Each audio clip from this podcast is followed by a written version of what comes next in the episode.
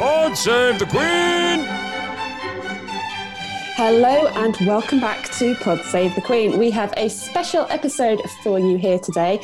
I am your host, Anne Gripper, and a few weeks ago I was left wondering how I should address an email to Debrett's. They are the arbiters of kind of society and etiquette, and normally I would just start an email, Hi, but is that really appropriate when you're addressing this kind of esteemed organ? Anyway, however I wrote the email, it all turned out okay. And I am now joined by Rupert Wesson, who has kindly said he will talk us through a bit of society and etiquette and answer some brilliant listener questions. So, Rupert, welcome to the show. Hello, and thank you very much for inviting me along. So, how did you end up at the Debrett's? What is your what is your credentials as a as an arbiter of these matters? Goodness me. Um, I've I've had a career of two halves. And the first half of my career was in the army. I was an officer in the British Army, and I was lucky enough to serve all over the world. And um, when I left the military, I got into the space of training, of coaching, of education, management, leadership, all of that good stuff. Um, and then started conversations with Debrett's, who, in addition to publishing the peerage, much of which later, um, they have a part of the business that is involved in that space in coaching, educating, training, for want of a better word. Um, and it was just a perfect match for me. And so, with my experience in the military, I have a good knowledge of the the intricacies of, of British and indeed international etiquette. Um, but it's also a, a, love and a value of, of, training people, of educating people, and explaining how these these things that I've picked up in my life can help everybody else in their life. Well, we sound like we're in very good hands. And certainly the military, they have a very kind of right and proper, there is a proper way for things to be done, isn't there? Very much so. And we always strived to do it. Um, at the risk of making us sound really, really dated, whenever we were back in, in barracks and we were having dinner, we'd all sit round in, in suits every night for our dinner at a big long table, all all very Downton Abbey. Um, but yeah, we, that was only when we are in barracks and when we're deployed. We, we try and keep up standards, but operations overrule all.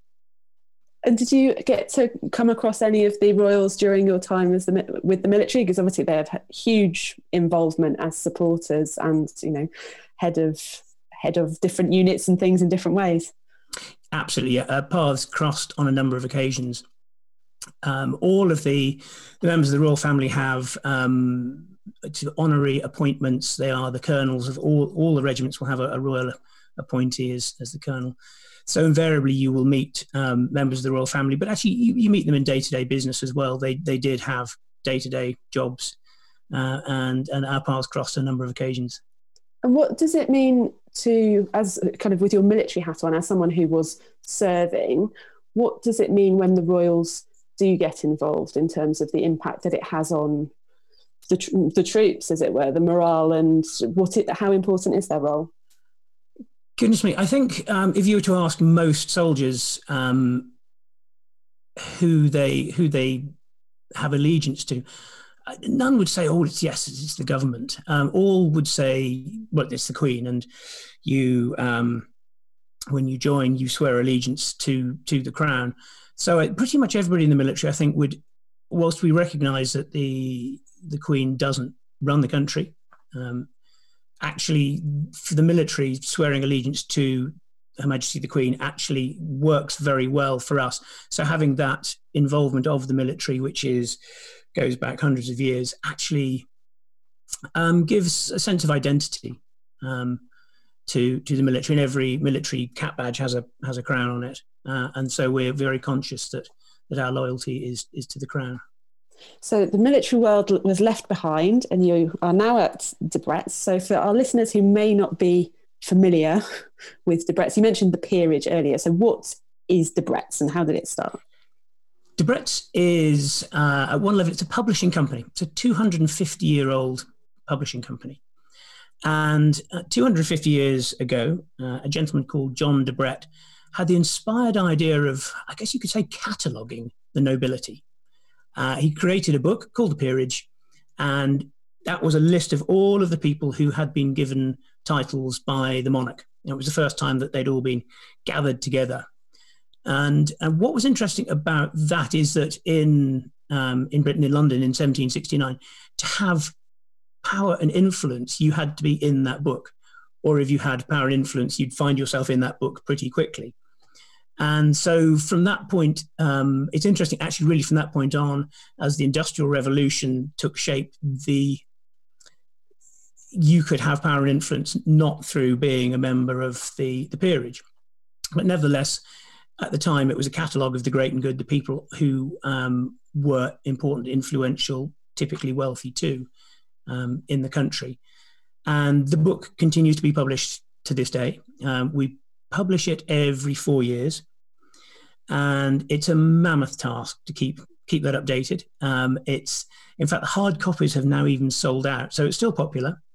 Um, but you can still get it in, in digital format, and, and, and we're working towards digitizing the whole thing because it's an amazing source of reference about all the title families uh, of the country going back hundreds of years.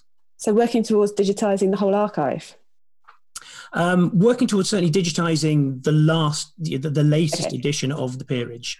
And when is the new one due out? We do it every four years, and the last one was uh, was last year. Oh, so well to wait. I've, Russell and I have got a bit of time to work on trying to get in there. So might be a bit of a lofty ambition in that time period. Maybe one day. Anyway, right. First of our listener questions. So let's go back to basics. Jazzy 50 says, start from the beginning. I don't even know what sort of what it is, society. So I guess you've got you've got royalty, you've got aristocracy, you've got society, you've got peerages. So what's what's the pecking order and the hierarchy and how do titles work? And there's so much in all of just that. There is loads of stuff in that. Um, let's unpick those those words you used there. Um, as, as we're about to discover, uh, I'm not a deliberately vague person, but, but some of these questions are so big, and and much of what you think is laid down and ordered and formal in British society is anything but. But let's let's give this a go. So royalty is belonging to the royal household. Uh, it's the monarch and the descendants of the monarch. But actually, where how, how wide you cast your net on that um, depends on all sorts of things. So it could just be the immediate royal family. You could say it's the royal list of the sovereign grant, those who are granted money um, by the country for their royal duties. Or you could look down the list of succession, people who, the order in which people succeed to the crown, and you could say, well, we'll draw a line there, and anybody above that is royal. So it's, it's, it's yeah, it's a really, really broad area. Um, I think you threw in the, the word aristocracy. Um, that's an interesting word. That comes from from Greece via France, and, and it's the idea of best power, uh, a country ruled by the best people, um, a country ruled by the most important, noble people, and and traditionally, um, certainly in this country, the people with um, wealth and connections to the monarch were the people who were ruling the country.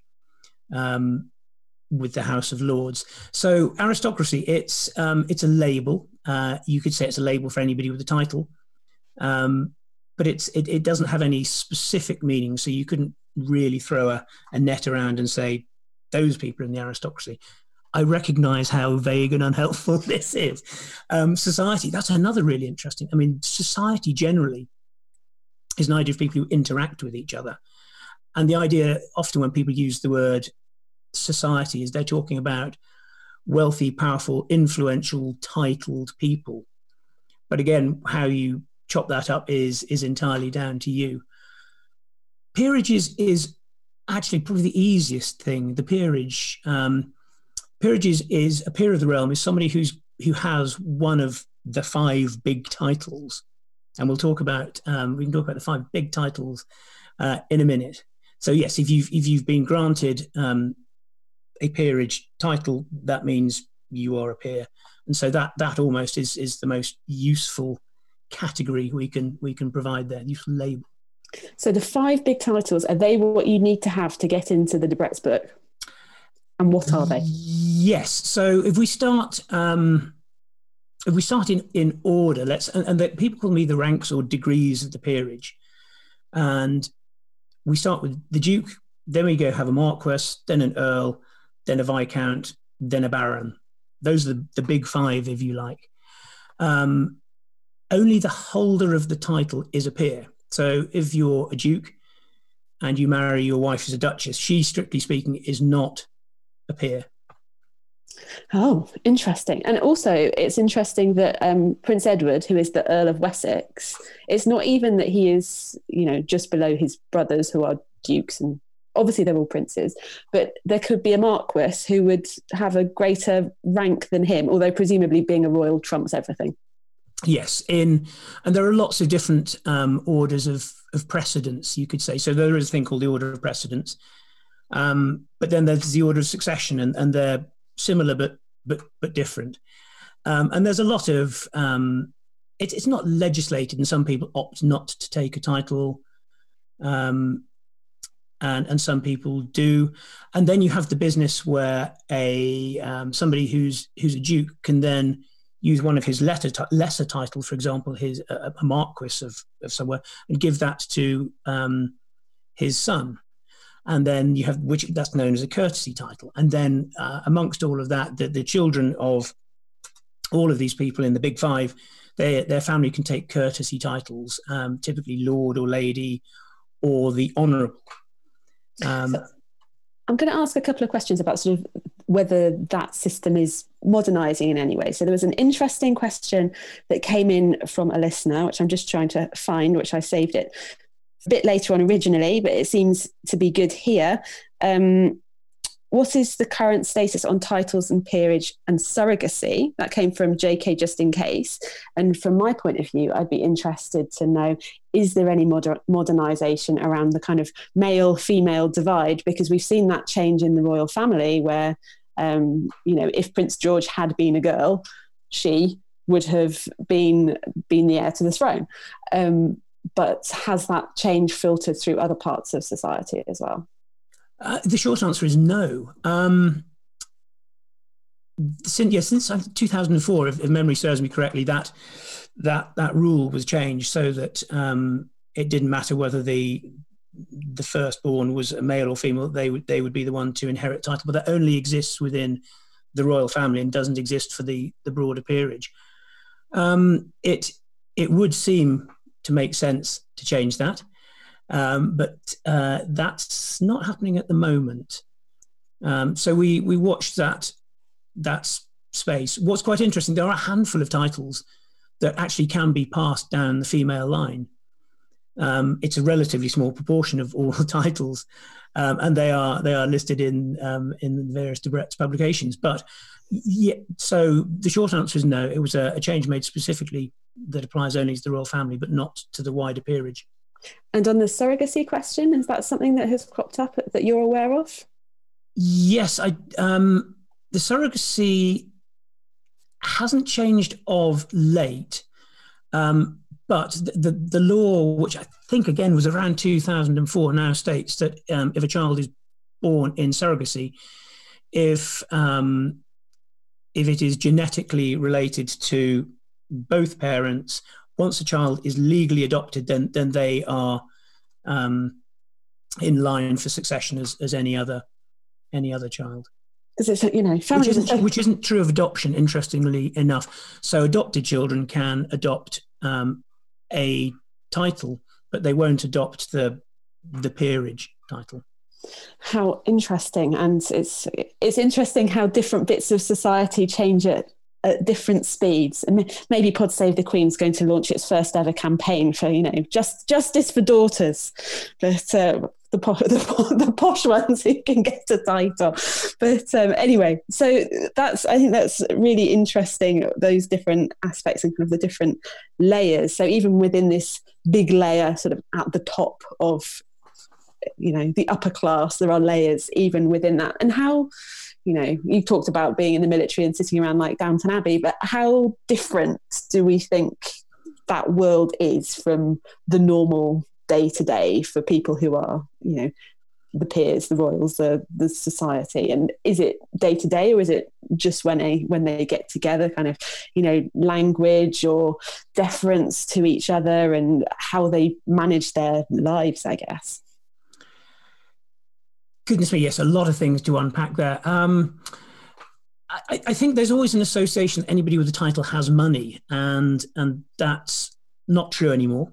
Um, there are people with titles who who live um, ordinary lives, the like of which you and I would would recognise. Um, so it it runs the, the, the full the full scale, and there are people who have lots of money and no titles whose life would also be something that perhaps we wouldn't recognise quite so readily. Um, yes, there are certain sort of behaviours, but these um, these inherited behaviours they perhaps come because these these groups of people have um, have long associations as families, long friendships. Uh, they tend to go to the same schools. Uh, perhaps they coalesce when they get to maybe university. So those those behaviours um, become ingrained and reinforced. But of course, there are very few of, of those people who would only stay in that world. It would be crazy. I think their their life would be shallow and boring if they only ever mixed with with people who had the same background as as them. So uh, and, and and many of them, even if they do have money in their family, um, inherently that that these these these aren't they they won't maintain that money if they just sit back. They have to run the family, the family office as they call it, the family businesses. They have to run them like businesses. They have to be smart business people and to to make the most of the assets that that have been passed down to them over the generations. So yes, at one level you could pick a group of people and gosh, goodness me, their behaviour and the language is it's entirely different from that that I recognise. But then at the same token, you could find plenty of people um, who who are just like you and me, just like us, absolutely. Um, and I think I guess that's the same in all kinds of bits of society. You know, like our our family would have particular traditions and way of talking and things that are unique to us and are things that have carried on over time because we spend time together and and talk in a particular way. And we're probably the only ones who will ever understand why the Thomas Crown affair is funny. And it's all to do with a lockdown Zoom quiz where my dad decided that that was the thing that we should have about eight questions on, leaving everybody else absolutely baffled. Anyway, enough a new of tradition is a new tradition is born in your household. Exactly, so, uh, exactly. This is this is the thing about Debrett's. We are the authority in etiquette, but people have this perception that etiquette is British. It's posh. Um, it's exclusive. It's elitist. But, but actually, every group, society, country, region of the world has its own etiquette. Your own family has its own etiquette. So uh, the British etiquette is fascinating. Um, we have been uh, net exporters, I think, of etiquette uh, as a country over the last few hundred years. But that doesn't mean that we haven't absorbed um, etiquette and culture from from other um, countries. So um, what we're finding actually in Debrett's more and more, people are saying, "Well, come and talk to us about British etiquette." But while you're about it, could you talk about the Middle East or the Far East or whatever it might be? So we don't just see etiquette as being something that's exclusively British. Um, and one of the great advantages having been in the British Army is that I've served all over the world and had a chance to mix with people from different countries and, and observe at close hand how they do things differently. And it's not a question that anybody's etiquette is better than anybody else's. There are lots of things that you, you pick up and admire from other cultures, and lots of things that people pick up from your own culture and, and take back into their own. And that's that's how it spreads. So it, it's interesting. People think of, of etiquette as being British, but but the clue is in the word. For example, etiquette is not an English word; it comes from the French. So no, etiquette is is global, and this the whole point about etiquette, and this is really why why we've had a, uh, found ourselves building a coaching training business is because if the more people, the greater ability to connect with people, or the greater range of people that you have an ability to connect with, the more successful you will be in personal, professional life. So I think I'm going to attempt a definition of etiquette as being the sort of correct and proper and socially accepted and expected way to behave in a given situation, whatever that situation might be. And it can adapt between sort of cultures and different things. So, okay. So that said, if I was going to meet the Queen, I mean, hopefully it might happen one day. What advice and rules would you be giving me so that I didn't absolutely disgrace myself? I think um, I go back to this idea of rules. There aren't really rules. This is one of the things that is um, uh, befuddling to people from outside of the UK. Is as a society, we ha- we don't really have rules. We have guidelines. Generally speaking, once you understand the guidelines, you can actually break most of them. Um, so no, I, I, there aren't really rules on on meeting the Queen. There are protocols, uh, and and again, a lot of these are contextual. But broadly speaking, when you meet the Queen, um, the protocol is that you would bow if you're a man, or you would curtsy if you're a woman. But these are not big elaborate gestures; they're quite understated. Um, and, and, actually, you don't have to do those if you're not a subject of the Queen. If you're uh, American, for example, then you don't have to bow or curtsy. But it's it's it's a a nice thing to do to recognise that you're you're speaking to Her Majesty the Queen, one of the most recognised figures around the world. Okay, interesting. Good to know. And it's interesting because there were an awful lot of questions that came in around this subject about how do you curtsy properly and when and how to. So here they are. Nicole Annette said, I would love to know how members of the royal family know who to bow to and curtsy to and when. JK, just in case again, saying, when is it suitable to bow or curtsy to royal children? Um, Tasha Antonakis asking, with Harry and Meghan leaving, does that affect who curtsies to whom? Um, I noticed when I was watching um, Darkest Hour recently that Churchill bowed to the king and then walked sort of slowly backwards, making sure he didn't hit anything, so he didn't turn his back on him um, before to get to the edge of the room before turning around and walking out. You know, is that what you have to do? So what is what what should we be doing around well how should we do it properly in the first instance let's start with uh, for me the easiest question first which is your last question uh, partly easiest because it's the one i can remember. Um, no you don't have to back out of the room.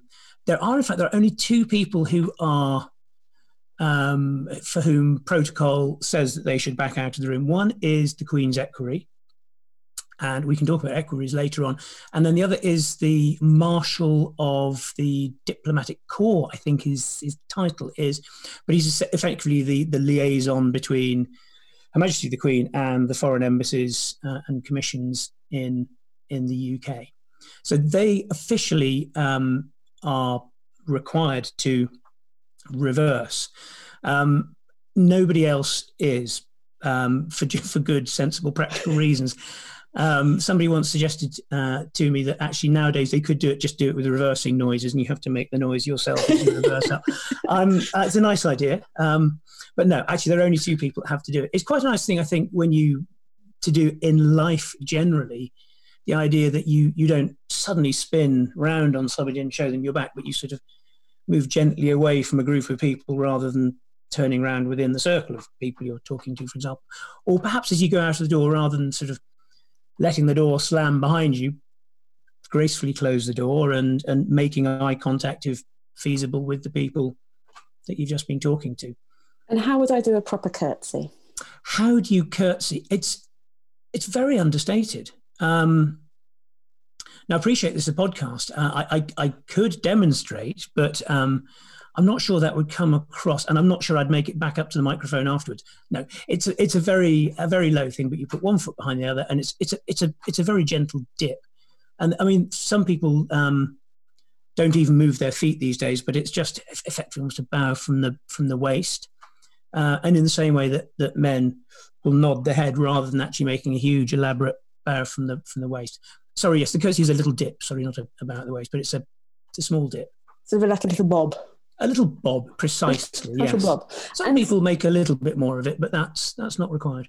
Are there right and wrong ways to do it, or is essentially it's just nice that you had a go and did it? I th- yes, I think it's more about the the recognition of it, uh, and I think the formality of the occasion. If it's a grand occasion and you're you're, you're being formally introduced, you make more of it.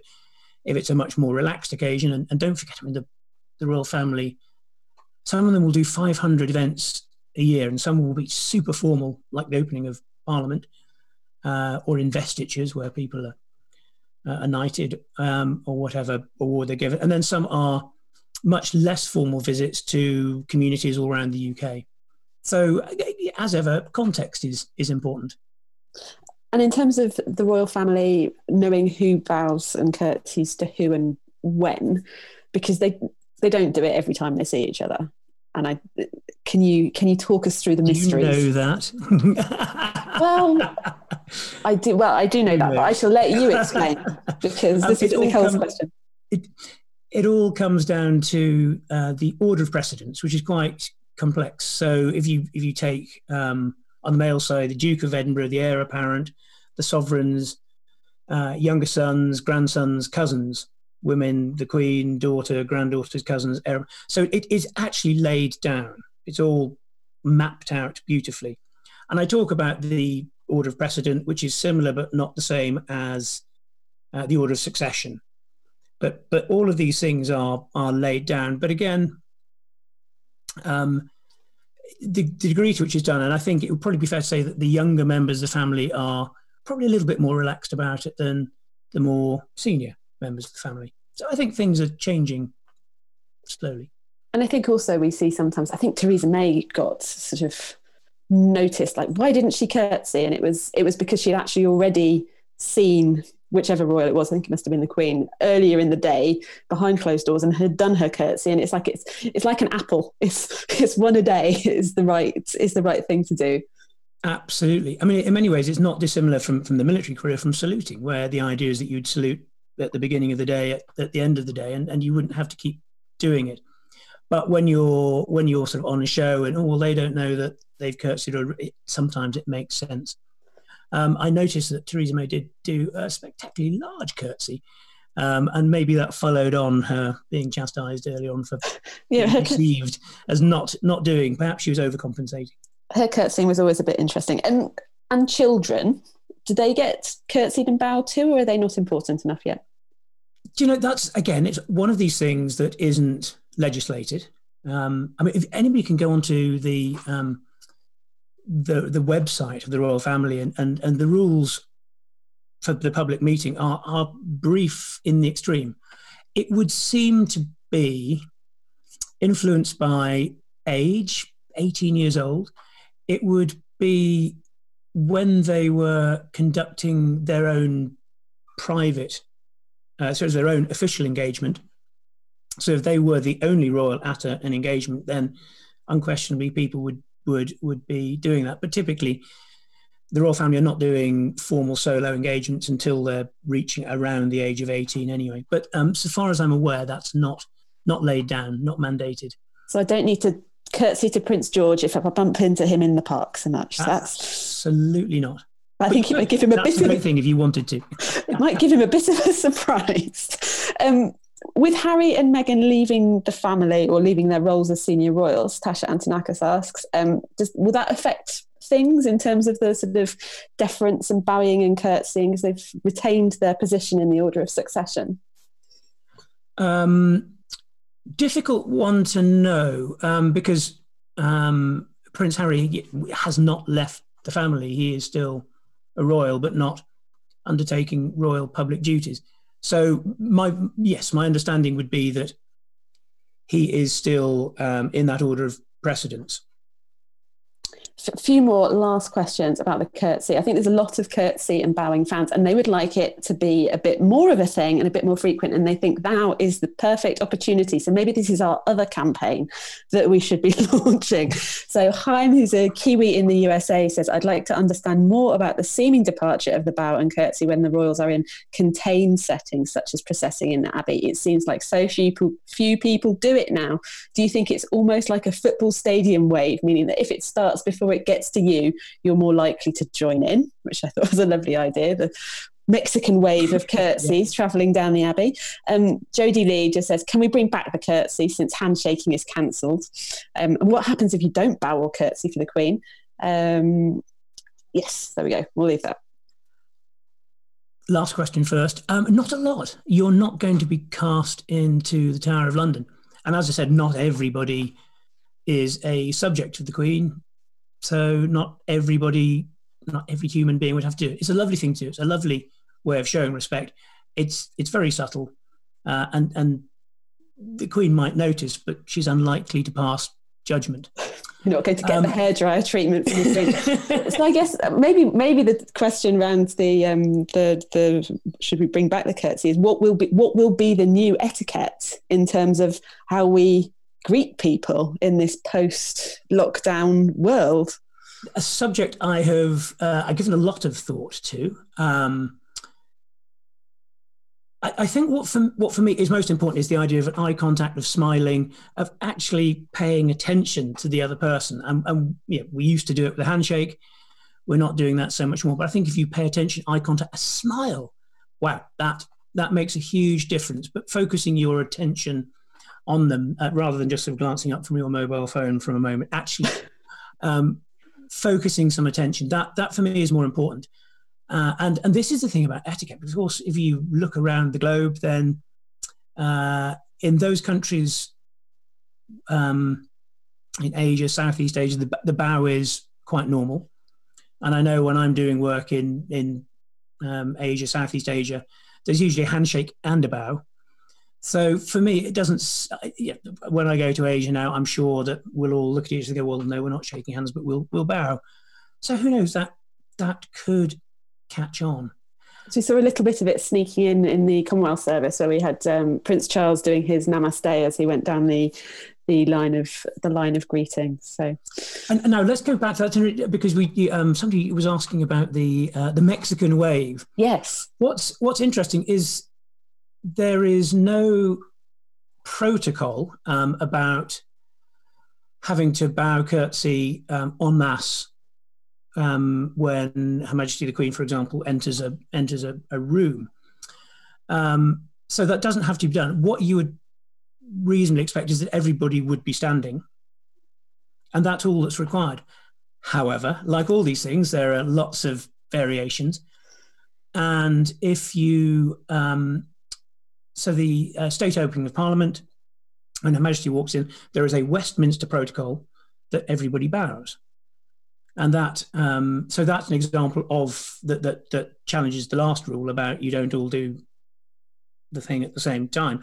So yeah, there are lots of there are lots of little little exceptions, but generally speaking, no, you don't. Everybody would stand, um, though the person, um, the people who would be hosting the service at uh, Westminster Abbey, for example, they would have greeted the Queen uh, in in the um, at the door anyway, at the top of the steps. So they wouldn't have to do that. So it's it's just something that people sometimes do. Okay, good to know. Emma S asks, do, ro- do royals follow the order of rank when walking into a room at events, or does it not matter? And Adrienne Rutherford says, does Kate have to start, start walking behind William when he becomes king?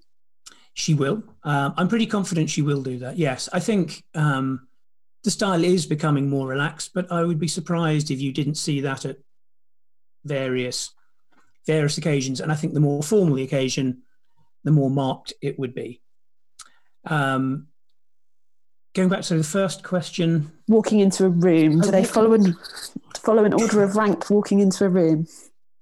Do they follow an order of rank walking into a room? Yes, and again, it's it's um, context specific. So the more formal the event, then yes, they would absolutely follow the order of precedence, uh, and the Queen would come in last. And so the, the example I was talking about, the church and the Commonwealth Service, was um, was a really good example where um, the Queen comes in last. But what was interesting is you would expect the order of precedent there to be um, Prince William and Prince Harry, but actually um, Prince Harry was already seated, so they broke precedent because it was his last public engagement. Yeah, it was much talked about that one. And they flipped the whole thing around. And it, it just goes to show that um, doing what is right is is often more important than, than doing the right thing, so to speak. So it, it, to do the right thing for the occasion is more important than to follow the protocol. Circumstance can trump protocol. And, and that almost goes back to the point about etiquette, because etiquette is nothing more than showing care and consideration for other people. Whether, whether you're doing that one on one with a stranger you meet for the first time, or whether you're doing it at a state occasion, the whole point about etiquette is care and consideration for other people, showing respect to other people. And, and as long as you keep that idea of care and consideration in your mind, you're not going to go far wrong. So be a good person is essentially the underlying underlying message. Right. That's our message. That's that's what we preach at Debrett's. Next next section is on how to dress, and this is uh, you know something that not a lot of us have cared a lot about in the last few weeks because we've been on lockdown. and We've you know occasionally smartened up a bit for proper Zoom calls like we have today. So, uh, but Joy Engel asks, Hello, sorry my question couldn't fit fit in the box. Don't worry, Joy, it is not a problem. There was so much talk about Kate and then Meghan breaking royal protocol by wearing nylons, tights, as we call them over here, or not, or wearing a hat or not, etc. But since they are royals, don't they set don't they themselves set the protocol? Yes. Simple answer. Uh, again, and like all these things, context is is everything. Um, and and you'll find the more relaxed the event, the more relaxed they will be about protocol. Um, so yeah, you and, and, things will change. Um, things evolve. Um, what is extraordinary about the royal family is its its, its success. Uh, the fact, excuse me. what you'll find about the royal family is that its success is, it, and the fact that it is still popular and important um, in British society today is that they evolve. And, and that simple little example uh, that was sent in in the form of the question is one example of yes, things evolve. There is nothing written down that says you can't wear nylons. But essentially, I guess it's don't upset the Queen. It's, if, if, if it matters to the Queen, then do it. And if it doesn't really matter to her, then you've got a bit more latitude. Is that a fair, a fair assessment? Because as the head of the firm, as it were. Yeah, I think that's that's that's true. Um, it's interesting in society now. We in the West aren't as deferential to older people um, as perhaps they are in in uh, you know, the further east east we go. Um, so often, a lot of this is about being um, deferential to those people who have grown up with a set of values, beliefs, behaviours, um, and that you you don't want to overtly challenge their behaviours. Um, but of course, if you if you don't evolve, then then um, you don't evolve your behaviours. Then then the family won't evolve. The fact the royal family will, will stand still. It will become irrelevant. So this this question may bring both your military and your Debrett's hats into into use. So Nora in Canada says, question: Why did Prince Charles and Philip wear swords at their wedding, yet Prince William and Harry didn't? Both William and Harry had the straps for the swords, but it was empty. I think that's probably just down to when the photographs were taken. Um, without looking at the photographs, I would be astonished if they didn't go up the steps of um, of, of, um, of Westminster with uh, without swords. Uh, and and but protocol says that you always take your sword uh, out and, and leave it at the entrance to the church. Oh. So I would ah. imagine she saw two lots of photographs. One um, of Prince Charles and the Duke of Edinburgh wearing swords on the way, and then another of um, Princes William and Harry without their swords but in the church. So I would be pretty confident the swords would have been left at the church at the entrance to the to the uh, to the abbey. Note to the gallery, Dan Jackson, if you're there. Yo yo. Um, could you possibly have a quick look for the pictures and mark this point so that if the pictures are um, otherwise, we can redo that little bit. I, uh, I, I can try. What am I looking for? You're looking for pictures of William and Harry arriving for their weddings and whether they've got swords on the way in, but then don't have them in the church. And then potentially also if Charles has a sword in the church. I'll I'll do my best. I think there's a thing called Google that might help you, hopefully. Well, thank you. Yes, thank, yes. thank you, Dan. what what might help there is actually whether they're wearing headdress. Because typically the, the headdress and will come off when you enter uh, any wedding at a church if you're in, in uniform, um, and I've been lucky enough to go to a few of those. Then, then yes, you'll take off your headdress and and uh, remove the sword. You'll keep it in its scabbard, and you'll leave that at the entrance to church. So if they're wearing headgear and have swords, yes, then, it's, uh, it's, just every photo I can find has has it taken on their left hand side rather than the right hand side, so I can't actually see. Sorry, anyway. the, sorry. The dirty little secret here, Rupert, is that I I couldn't care less about the Royals. I don't know how I ended up being, being dragged into this, I'd be like, what, what am I looking for? Anyway, you guys carry on. I'll, I'll butt back, butt back in if I find something. All right. Thank you, Dan. Okay, so Siobhan Bradshaw, simple one, hopefully, except it's probably really complicated. When should I wear a hat? Goodness me. Um, when to wear a hat? So I know that I sometimes wear a hat at weddings if I feel like it possibly more likely to if it's in a church, even though that possibly feels even more impractical, particularly if it's big because you're all squeezed in. Um, do I wear a hat otherwise? If my ears are cold, that's when I wear a hat. Yeah, let's practicality is, is often a good place to start. But broadly speaking, when should I wear a hat? Yes, to a wedding, or you can wear a, a fascinator. Um, and protocol dictates that you will keep your, your hat or your fascinator on in church and you keep it on up to the beginning of the reception. I think, memory serves me correctly, you keep it on for the, the, the meet and the grease at the beginning of the, the wedding, the lineup, as, as some people call it.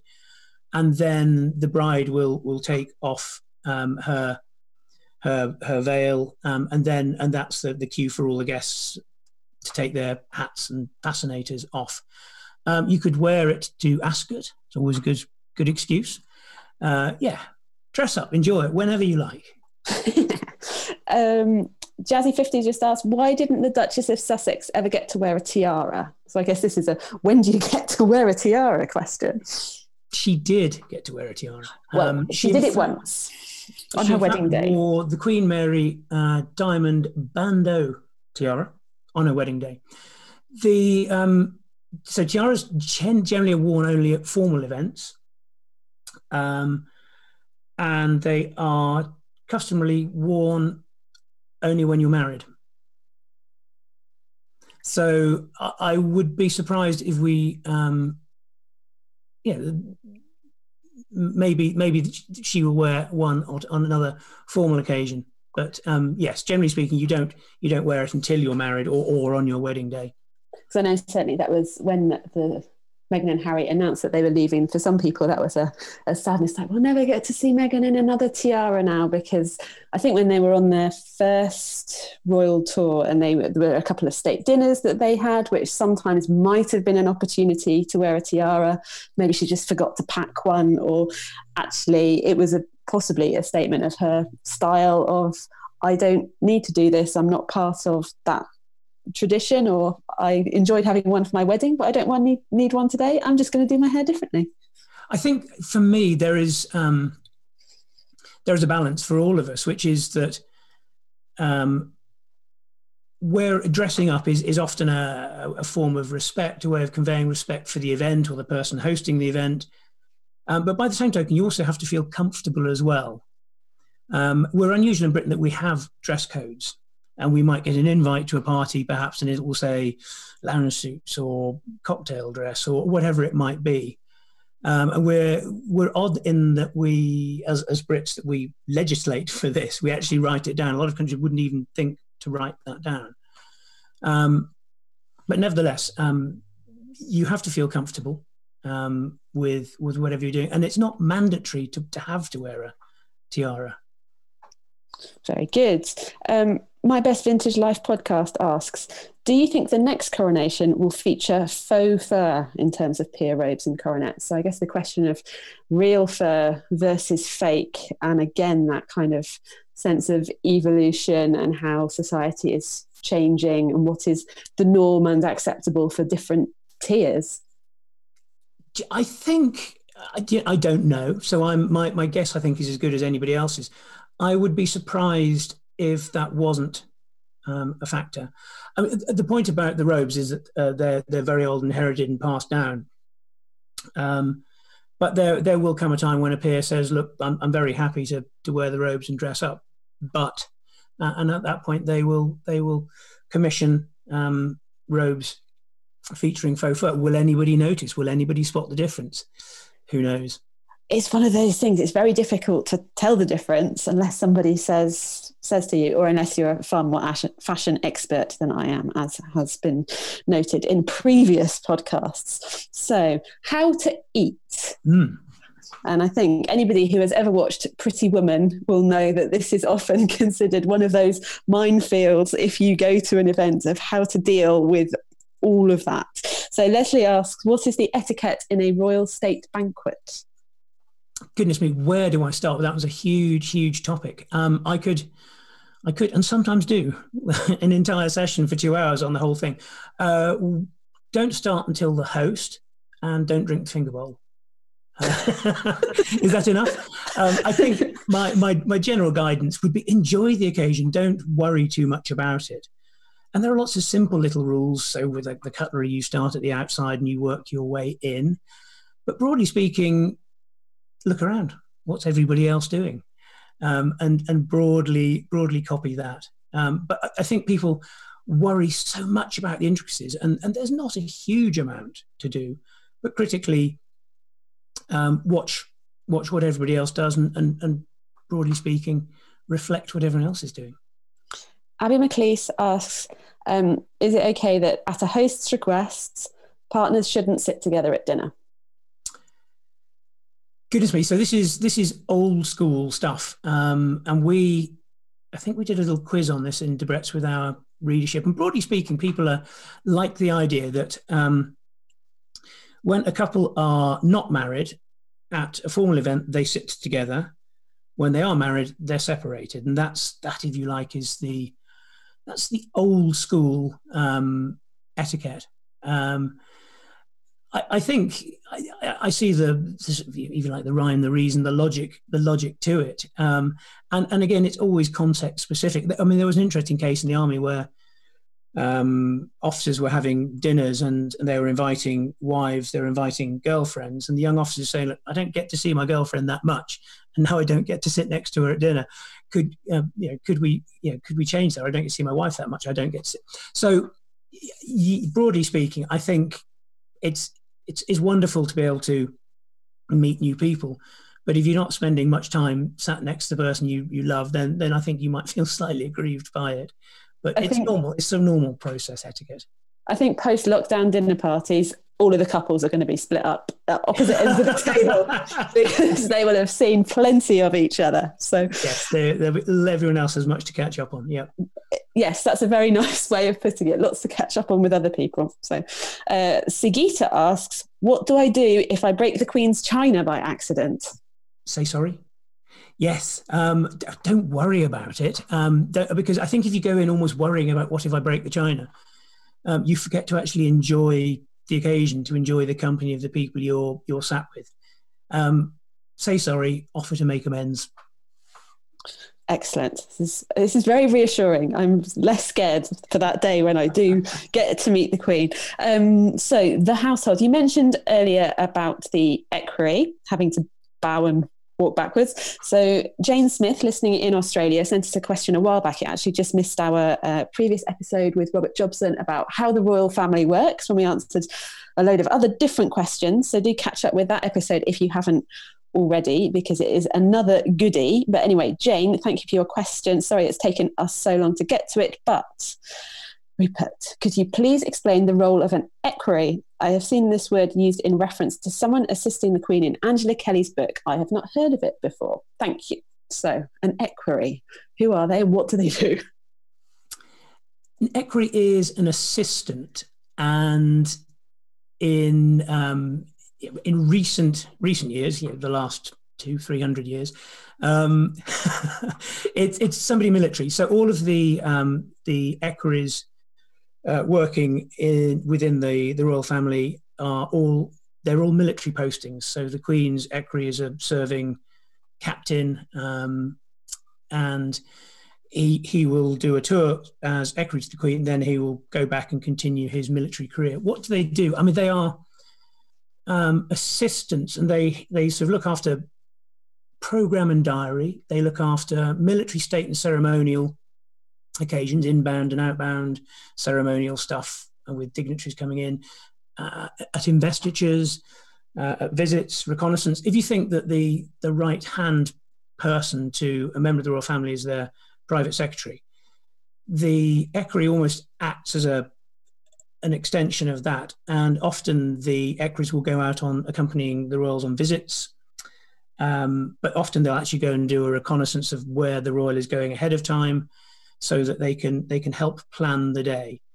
Um, one of the one of the main things equerries do from the point of view from the military point of view is that members of the royal family have a number of um, uh, military appointments, honorary colonels of this, honorary colonels of that, and the equerries will help coordinate that diary. They'll help coordinate that event, and they can be a very effective liaison between um, the private office uh, of the member of the royal family and, and the military unit that um, they're responsible for, be it a visit, be it a, a any any occasion. So yeah, equerries come from come from the military. Where do ladies in waiting come from? By tradition, they would be friends. Um, they would be families known to the royal family, and, and, and the, the member of the royal family would would have a closer relationship, a closer personal relationship with the lady in waiting. Um, the phrase seems to be dropping out of use now, um, and you're finding that um, ladies in waiting are, are morphing into um, private secretaries. Okay, interesting. Or, so, or, or, or, assistants, and and they have. Um, um, so Princess Catherine's assistant, and sometimes the label "lady in waiting" is applied to her, but she came from the Said Business School, was chief operating officer, I think. So it gives you a sense of of what the expectation of, of a lady in waiting is now. It, a, they're not even using the title so much, but but also it's very much about how um, how we can um, connect with the organisations that we deal with, whether it's it's charities, uh, whether it's it's business, whether it's society at large. How can we maximise the impact um, of the royal person to best effect? You beautifully answered the question from Kate Rump, really, of whether Camilla and Kate also have ladies in waiting like the Queen and what they do. So Kate has a, you said, has a sort of a private secretary who fulfills that role more Absolutely, than anything. Yeah. And is Camilla similar, or is she more of a lady in waiting girl? Do we know? Put you on the spot here. You have put me on the spot there. Um, I did that, and I could even told you her name yesterday. Um, um, We're in the lockdown Zoom quiz. the, the, the role is the, the general answer is the role is absolutely evolving, and and whether they use the title or not, um, it is less about being a, a personal friend and being a key member of the staff. That's that's the critical thing. So I think the, this next bit is going to be bang up your street because it's how to learn what to do or not, other than listen to this episode of Pod Save the Queen. So Natalie B asks, who teaches people these rules or how to behave? Um, Charlotte Jane asks, are finishing schools still popular for lo- young ladies as they were in days gone by? And Kerry Davis asks, how formally trained would a new wife or husband be on joining the royal family? Goodness me, um, are they popular? I don't know if the, lady, young ladies ever enjoyed them at all. Um, they sound horrific um, to my mind. Uh, the world has moved on. The short answer is no. I think there are a few a few dusty old um, finishing schools on the shores of, of Lake Geneva or, or, wherever it might be. But broadly speaking, the, the world has moved on. I've done a lot of work with um, with the next gen of wealthy families um, from all around the world, and girls, ladies are no longer being singled out for a decorative role. They uh, they are having a proper role in the family, in business, um, and some countries are, are, embracing that more than others. But but there's absolutely a move towards um, the, the, the children in that important wealthy family having a proper role and, and not not being um, decorative, um, not being there purely to support the husband. So yes, the finishing schools still exist, and I wouldn't want to rubbish everything finishing schools teach. Uh, a lot of it's very interesting. A lot of it's of, of huge historical interest, um, and some of them were were modernising and teaching the sorts of things that are going to be of use to to anybody. Um, it's, interesting say, do finishing schools um, cater for men as well as women? I haven't found any yet, but maybe maybe they are. And in terms of otherwise, how how do people kind of learn all of this stuff? You, a lot of it you absorb. I think there's a perception that um,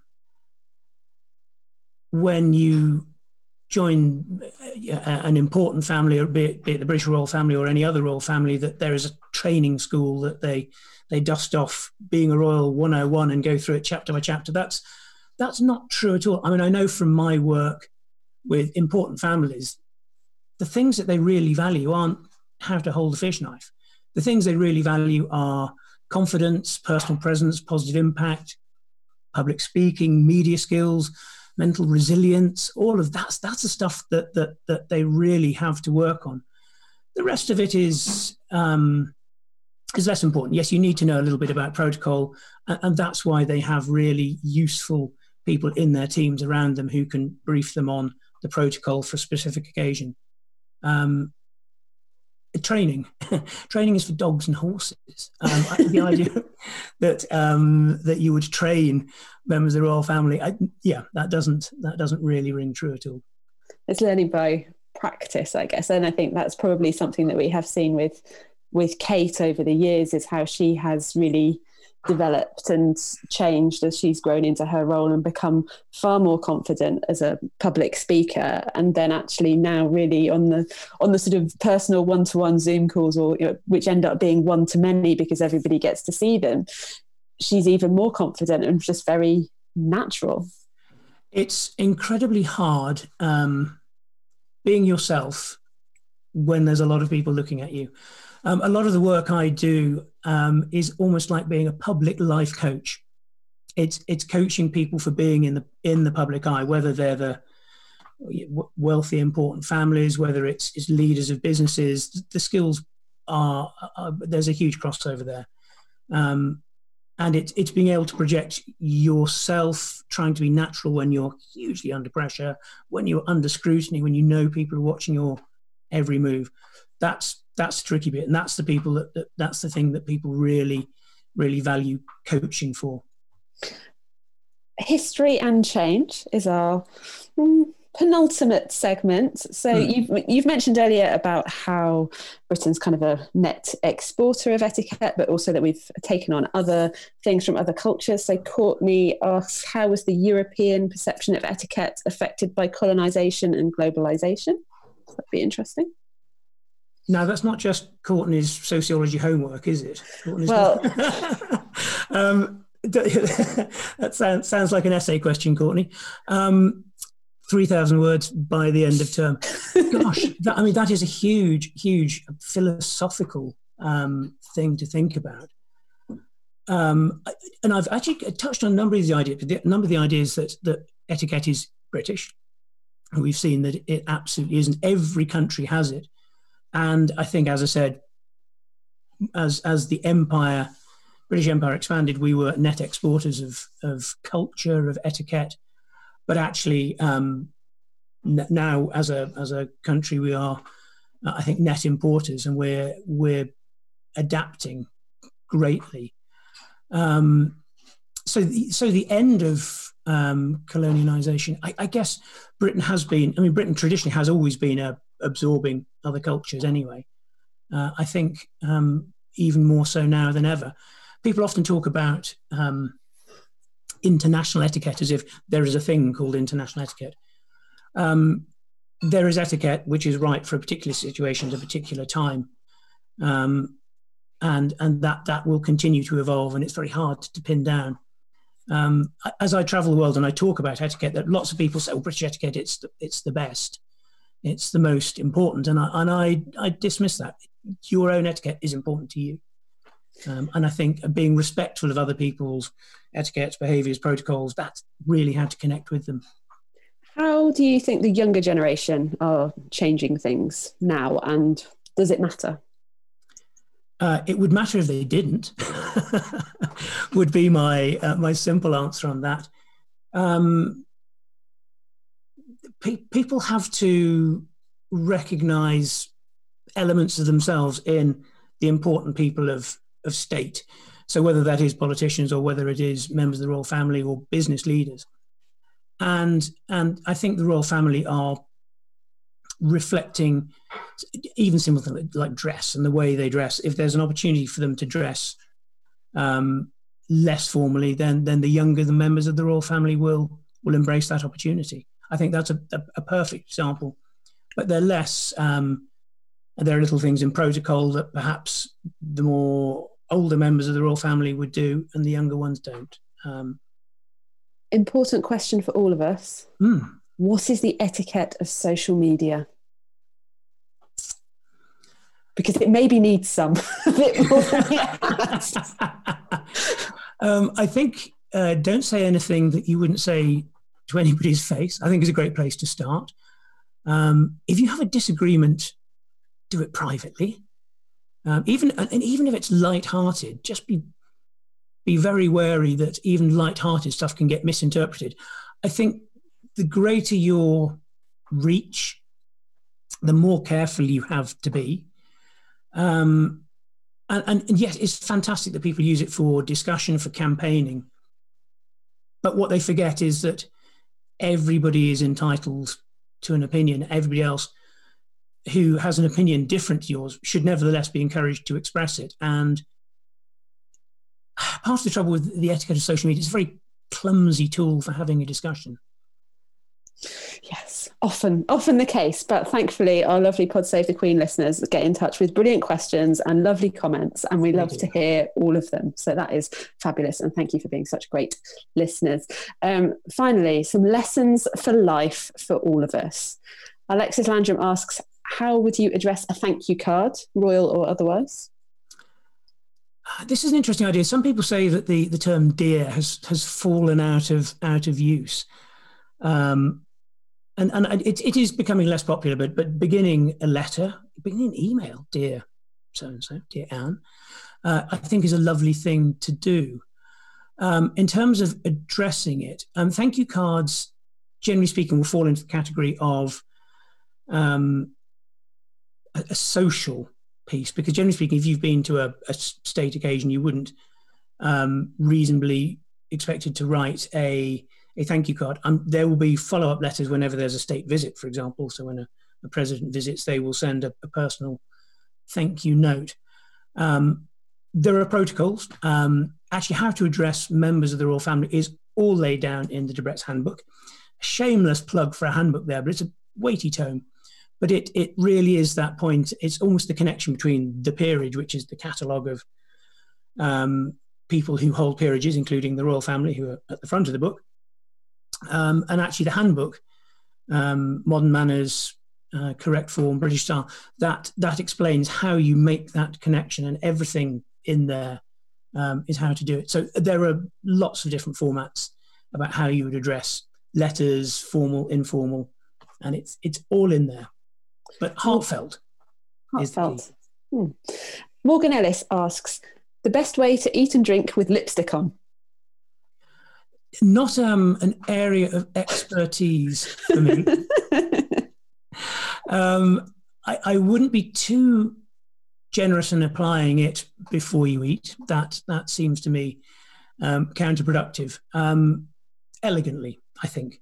I think everything you do when eating at a really formal event is elegance is the key. Um, and, and to me, it seems crazy to put lipstick on and then leave a big red lipstick mark on your champagne glass or wine glass or whatever it might be. So yes, apply apply sparingly before you eat. Um, more than that, I think I would have to consult some of my my um, my tutors for expertise on that. The one advantage of if you leave a dirty great lipstick mark on a glass is if you put it down, you know exactly yeah, which one yours is. um, and finally, so Kitty Hublin, Hublin asks, how do you actually update Debrett's. I mean, the way you were talking about it earlier, it made me think that it's like the IMDb of of of society. Do you want that as your new marketing slogan? You can I love that. that. Let me let me just take that down, Anne. Thank you very much. um, uh, and, and, let me yes, let me borrow that. It's it's it's it is to use the old cliche. It's like painting the Forth Bridge. Um, it, it's an ongoing process. How how is it done? So it's done continually. Um, it's done by monitoring the um, birth, deaths, marriages of in the newspapers. It's done by mailing out to all the people who are in the peerage and getting them to update. Many of them just update as they go. We've, we've just had a new member of the family. Could you could you put that in? Um, our our experts keep their ear to the ground. Um, lots of lots of ways of doing it, um, but in many ways, uh, and, and, in the past, it used to be writing out letters. We still write to some people uh, where we don't have a, an email, and it's finding the right person in the family who may not be the peer themselves, but somebody who's keen to to keep the family record up to date. So lots and lots of ways of doing it, and it it is yeah, it's a long old, difficult, detailed task. It's a fascinating one, I'm sure. Anything that involves people often is, and finding out all sorts of things. Rupert, it's been absolutely fascinating talking to you. Thank you for sparing so much time for our listeners, for me, for everything. And if you could, if you could leave us with one last little message, what would it, what would it be? it is this idea that etiquette is nothing more than care and consideration for other people. And the idea that there isn't one set of behaviors that applies to every situation. Um, it's, it's highly contextual. Um, and it's etiquette is a lovely way of, of connecting with people. Beautiful thank you so much for joining us. It has been an absolute treat. I think we can all go ahead into whether it's our, our lockdown dinners with our other halves or our children or our dogs or whoever it may be. Um, and then hopefully at some stage back into the world, reassured that we can um, approach it with elegance and kindness, and that is a good way to be. So, Rupert, thank you again very much. And listeners, we will back again. We will be back again very soon. So until next time. God save the Queen!